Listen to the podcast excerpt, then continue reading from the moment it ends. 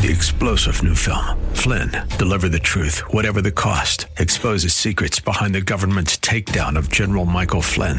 Flynn knew what the intel world had been up to. He ordered the first audit of the use of contractors. This set off alarm bells. He told the truth. He was the most dangerous person for Donald Trump to hire. They had to get rid of Flynn. Flynn, deliver the truth, whatever the cost. Available now. Watch it today. Go to salemnow.com. Salemnow.com. So you can wait to your death and see if you've lived good enough to deal with sin. I'm just going to tell you, you're not going to. Or you can say, hey, Jesus, I'm not going to do this. I can't do this. There's a no way in my life that I'm going to do this. So I'm just going to depend on your death. I'm going to depend that you're going to pay the bill for me. Welcome to The Barnabas Effect with Paul Purvis, Senior Pastor of Mission Hill Church, a multicultural, multi generational, multiplying church focused on shining the light and love of Jesus Christ like a city on a hill. You're invited to visit any of the three locations in Temple Terrace and Tampa. For information and locations, visit missionhillchurch.com. Now, with today's message, here's Pastor Paul Purvis to 1 Peter chapter 4. 1 Peter chapter 4. And I want you to understand before I do anything else the big picture. This is what I want you to get as a result of the time we spend. Every single one of us, every person who lives, must make a conscious and a daily decision. Who's going to get the glory in my little corner of the world? Who am I living for? What is the end? What is my goal? The truth is, every one of us will one day cross the line. The Bible says it's appointed unto man once to die, and then comes a judgment. Every one of us will die, but not every one of us finish well. Not every one of us accomplish the goal that God has for us. I believe God's goal for you and His goal for me is that we live in an awareness of His glory and all that that means. Now, I'm reminded, I walk in this challenge of having spent a large portion of my life studying God's Word and, and, even some of the original languages in which it's written and, and some of the terminology that we use, yet recognizing a lot of that we don't use in our daily life today. We, we don't often walk around using even that word glory in our daily life. What does that mean? Well, if you, you look in just any dictionary, you see that glory just speaks to a, praise and, and, an honor and a distinction. So uh, last night, two teams, two teams last night walked away with the glory in the Final Four basketball tournament. And, and one of them on Monday night will walk away with the glory, with the honor, with the distinction of being the number one team, of, of having that honor.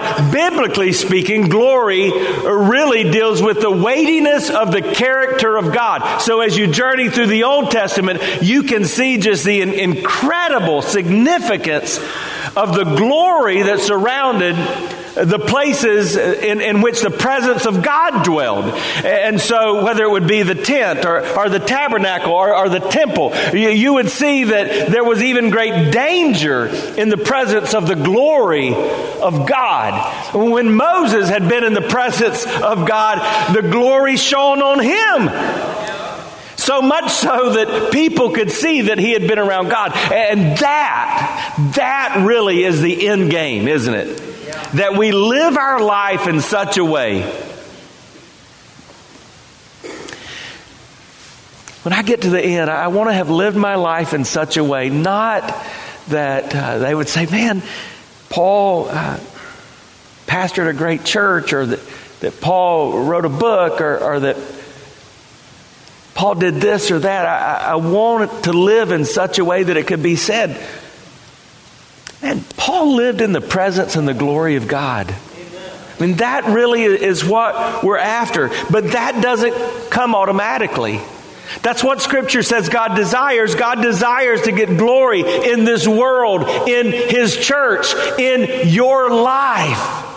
But that only happens as you make a conscious decision every day to say, God, right where I live, at my address, in my little corner of the world, you are going to get the praise, the honor, the distinction. It's not about me, it's all about you. You either live to give God glory or you'll take glory that is rightly His. You will be a glory thief. You can't have it both ways. This is illustrated uh, as we study in the Old Testament, but as, as we see the impact even in the book of Genesis of the fall uh, of the, the fallen angel Lucifer. Uh, why was he cast out of the heavens? What did he want that was not his? He wanted the glory of God. He wanted that which did not belong to him. He wanted that which only God deserved. So the committed Christ follower, and every time we're gathered, and, and, and, those of you that are watching, whether at our church, Terrace Church, Six Mile, or watching online, or, or right here in this room, Every one of us are in one of two categories. Either we've, we've stepped across that faith line and, and, we've begun a relationship with Jesus Christ that changed our eternity and is changing our present, or you, we're not yet in that category. And if you're not yet in that category, this is not my words, but the Word of God teaches that, that you are still living in a state in which you're separated from, from God and, and you don't have access to all of His goodness. And the end result, if left in that state, is that you spend eternity separated from Him. And, and the Bible even describes that specifically and calls it a place called hell. But if you're a Christ follower, you make a conscious decision to live today for God's glory, even when, even if you don't understand His plan, even when you can't see His plan, and even if you can't trace His hand. And I love the way Eugene Peterson is actually a pastor and a great theologian, but a number of years ago he he paraphrased the scripture. And the idea of a paraphrase is, is not that you take the Greek or the Hebrew and, and you just go word for word and get every grammatical thing, but, but that you're really trying to help us understand it in today's language. Listen to how he, uh, how he paraphrased 1 Peter 4, verse 12 and 13. Friends, when life gets really difficult, don't jump to the conclusion that God isn't on the job. Instead, be glad that you're in the very thick of what Christ experienced. This is a spiritual refining process with glory just around the corner. I, want you to think about that idea of glory around the corner, and I, I want you to ask what God might have in store for you right around the corner, right there in your little corner of the world, if only you'll determine to live for His glory. It's that time of year, isn't it? Well, we didn't have winter, and nowhere around had much of a winter unless you went way up north. But it's that time of year where we go to our second season. We only have two here, right? So when it's 90 at the end of March, you know uh, you're you're heading into summer. But we still have to we have to do spring cleaning. And I'm telling you, my garage has a magnetic pull. And no matter how many times it is cleaned, it just attracts stuff. And I, I mean, bad stuff, stuff straight from the pit. I mean, stuff that needs to be discarded. And, and so there are areas around my house where I, I've even thought early this morning, maybe today, maybe I can get up from that nap and do some spring cleaning. It's time for a little spring cleaning in our lives spiritually today. That's what Peter is getting at as we journey through 1 Peter 4. Hey, even in the house of God, he says, there comes a time where you have to recognize that judgment is necessary. So, to do a little spring cleaning, I just want to ask you a couple questions to get us started. What are you living for? Well, what's driving you, your motivation in life? What wakes you up in the morning? Are you living for God's glory? Or are you living for your glory? How do you tell? Well, What do you think about most? What do you daydream about? Uh, really? This is a good indicator of whether or not you're a glory thief. What are your daydreams? Do you ever just sit and, and daydream about maybe that car that you could have? Um, I remember watching Magnum PI. And, and now, just to tell you my age, he's doing senior adult commercials. But um, I remember his Ferrari. And, and so some of you, you just, you're thinking about, it may not be a car, but it's that prize. That's what you're living for. Maybe it's a boat. Maybe it's the next set of golf clubs or, or gun or, or, or fishing rod. Maybe it's that next outfit. I don't, I don't know, but, but it's something that you're living for. Or others of you, maybe it's that perfect relationship, isn't it? And so you're, you're thinking about, um, and if we could just, if my marriage could just get here, or if I would just find this person. And unfortunately, you're, you're dealing with a premise that is just wrong because there's, there's not going to be a perfect marriage and you're not going to find the perfect person because, hello, we're not perfect people. The Bible says all of us have sinned and we've fallen short. We've, we've missed God's design, His mark. That's what separated us from God. If we are Christ followers, that's what God did for us on the cross as He dealt with that sin, but, but we have not reached perfection. And, and so some of you, you really do. That's your daydream. You're, you're thinking of that person. Or you're married. This, this is a problem. A, a lot are, are, married, but you're, you're still just dreaming about this ideal that has become your glory thief. If you've just joined us, you're listening to The Barnabas Effect with Pastor Paul Purvis. Video of the message you're listening to is available when you click the Watch tab at missionhillchurch.com. Thanks for sharing time with us and for sharing your financial gifts by clicking the Give button at missionhillchurch.com. And now, with more of today's message, here's Pastor Paul Purvis.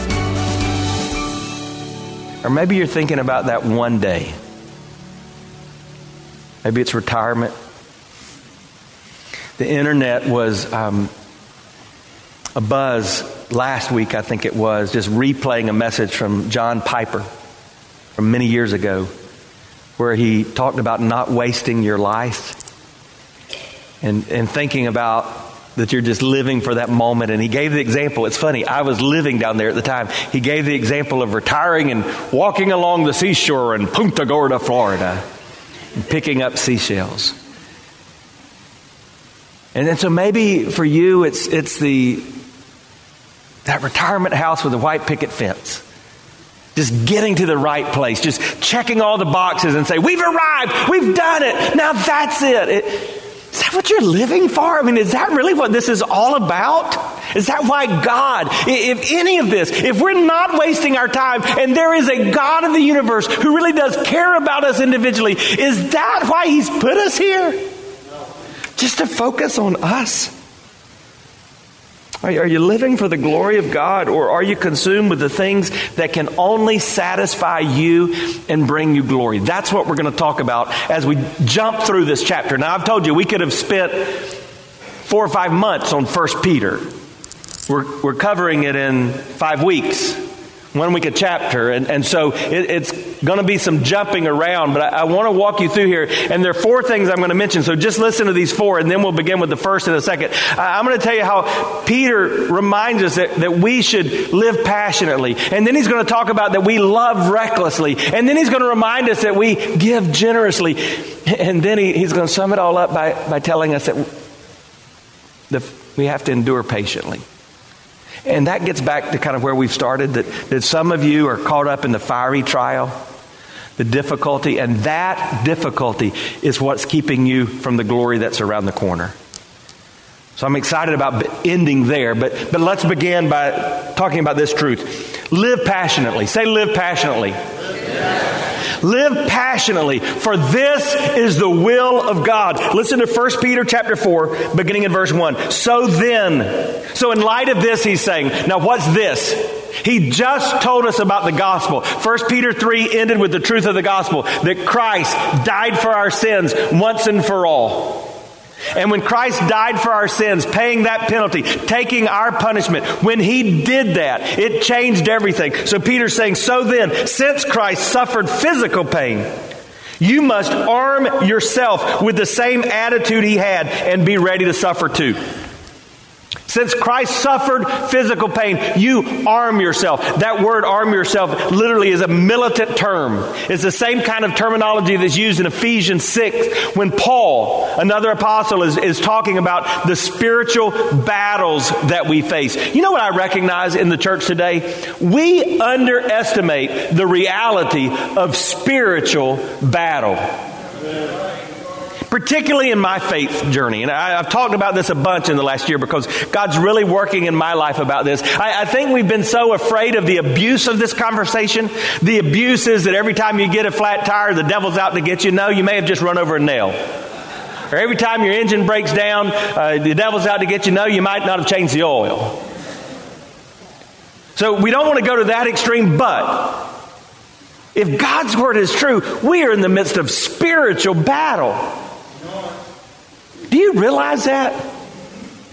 All you have to do is live at my house on any weekend to understand that. The most intense times of spiritual battle in my life often take place on Saturday night and on Sunday morning. I'm, I'm just, I want to be vulnerable with you. It's, it's so easy for my wife and I, who I deeply love, to just to get in an argument or, or to have a, uh, heated fellowship discussion over, over the dumbest things on Saturday nights. And on Sunday morning, I can, I can never get it all done. I, I have a few different physical things that I struggle with, and the guys I pray with know that it's not unusual that I'm texting in and saying, hey, this is going on. And, and so it, it's put me behind. Or, or, sometimes I just can't focus. This morning I sat down and put my socks on, and, and then I put my shoes on. And then I looked down and recognized I hadn't put my pants on. I mean, there, that's a true story. True story. Thankful for you, I put my pants on. So, I mean, spiritual battles. Did Peter understand this? You bet your bottom dollar he did. His Lord had looked him in the eye and said, Peter, Satan desires you now, you know how they, he really said that? He says, He desires to sift you. Just think, can I paraphrase that? He wants to rip you to shreds. In Proverbs, in, in talking about one of the examples where we can fall spiritually, in sexual sin, it talks about how the adulterous woman desires the precious life. Where do we ever think that if we've just walked down an aisle or we've raised our hand or we've said a, said a prayer or we've been dunked in a baptistry, that everything's just going to be okay and, and we're not going to have problems and we're not going to struggle with temptation and we're not going to sin? And that mentality creates a legalism that causes us to wear masks and then when we don't live up, we're afraid to come to church because we think the people there won't understand. And yet we don't realize they're all wearing, wearing masks too. So, in case you're visiting today, let me just tell you this is not a museum for saints, this is a hospital for sinners. We're not there yet. We daily need the grace and the goodness and the mercy of Jesus Christ.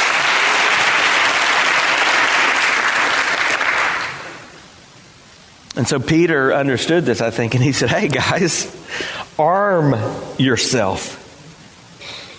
It's a militant attitude. He, he understood that their outlook determined their outcome. Have you ever heard this phrase? It, it doesn't take long to get used to the dark. When I was in high school, I worked at an outdoor camp, and occasionally we would just, man, we would go camping out in the middle of nowhere mountains, South Carolina. And uh, it would get dark. and there are times when it, when it would first get dark, that you couldn't see anything or anybody. You, you wouldn't know where your tent was. You, you didn't know where the other guys were. I was in charge of folks. I wouldn't know where those younger guys were. But then your eyes begin to adjust. And I think one thing Peter is saying, hey, beware of the spiritual battle because we get used to the dark. Hello, right?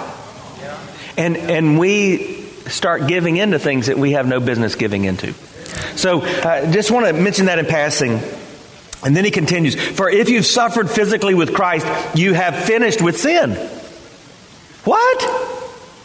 What does he mean? If we haven't stopped sinning, we've already said that, that that doesn't happen. We don't reach perfection, but he does say you're finished with sin. You know what that means? It has no dominion over you. It has no power over you. A friend texted me the other day, today, and he texted me a phrase, and then he said, are you old enough to remember Flip Wilson?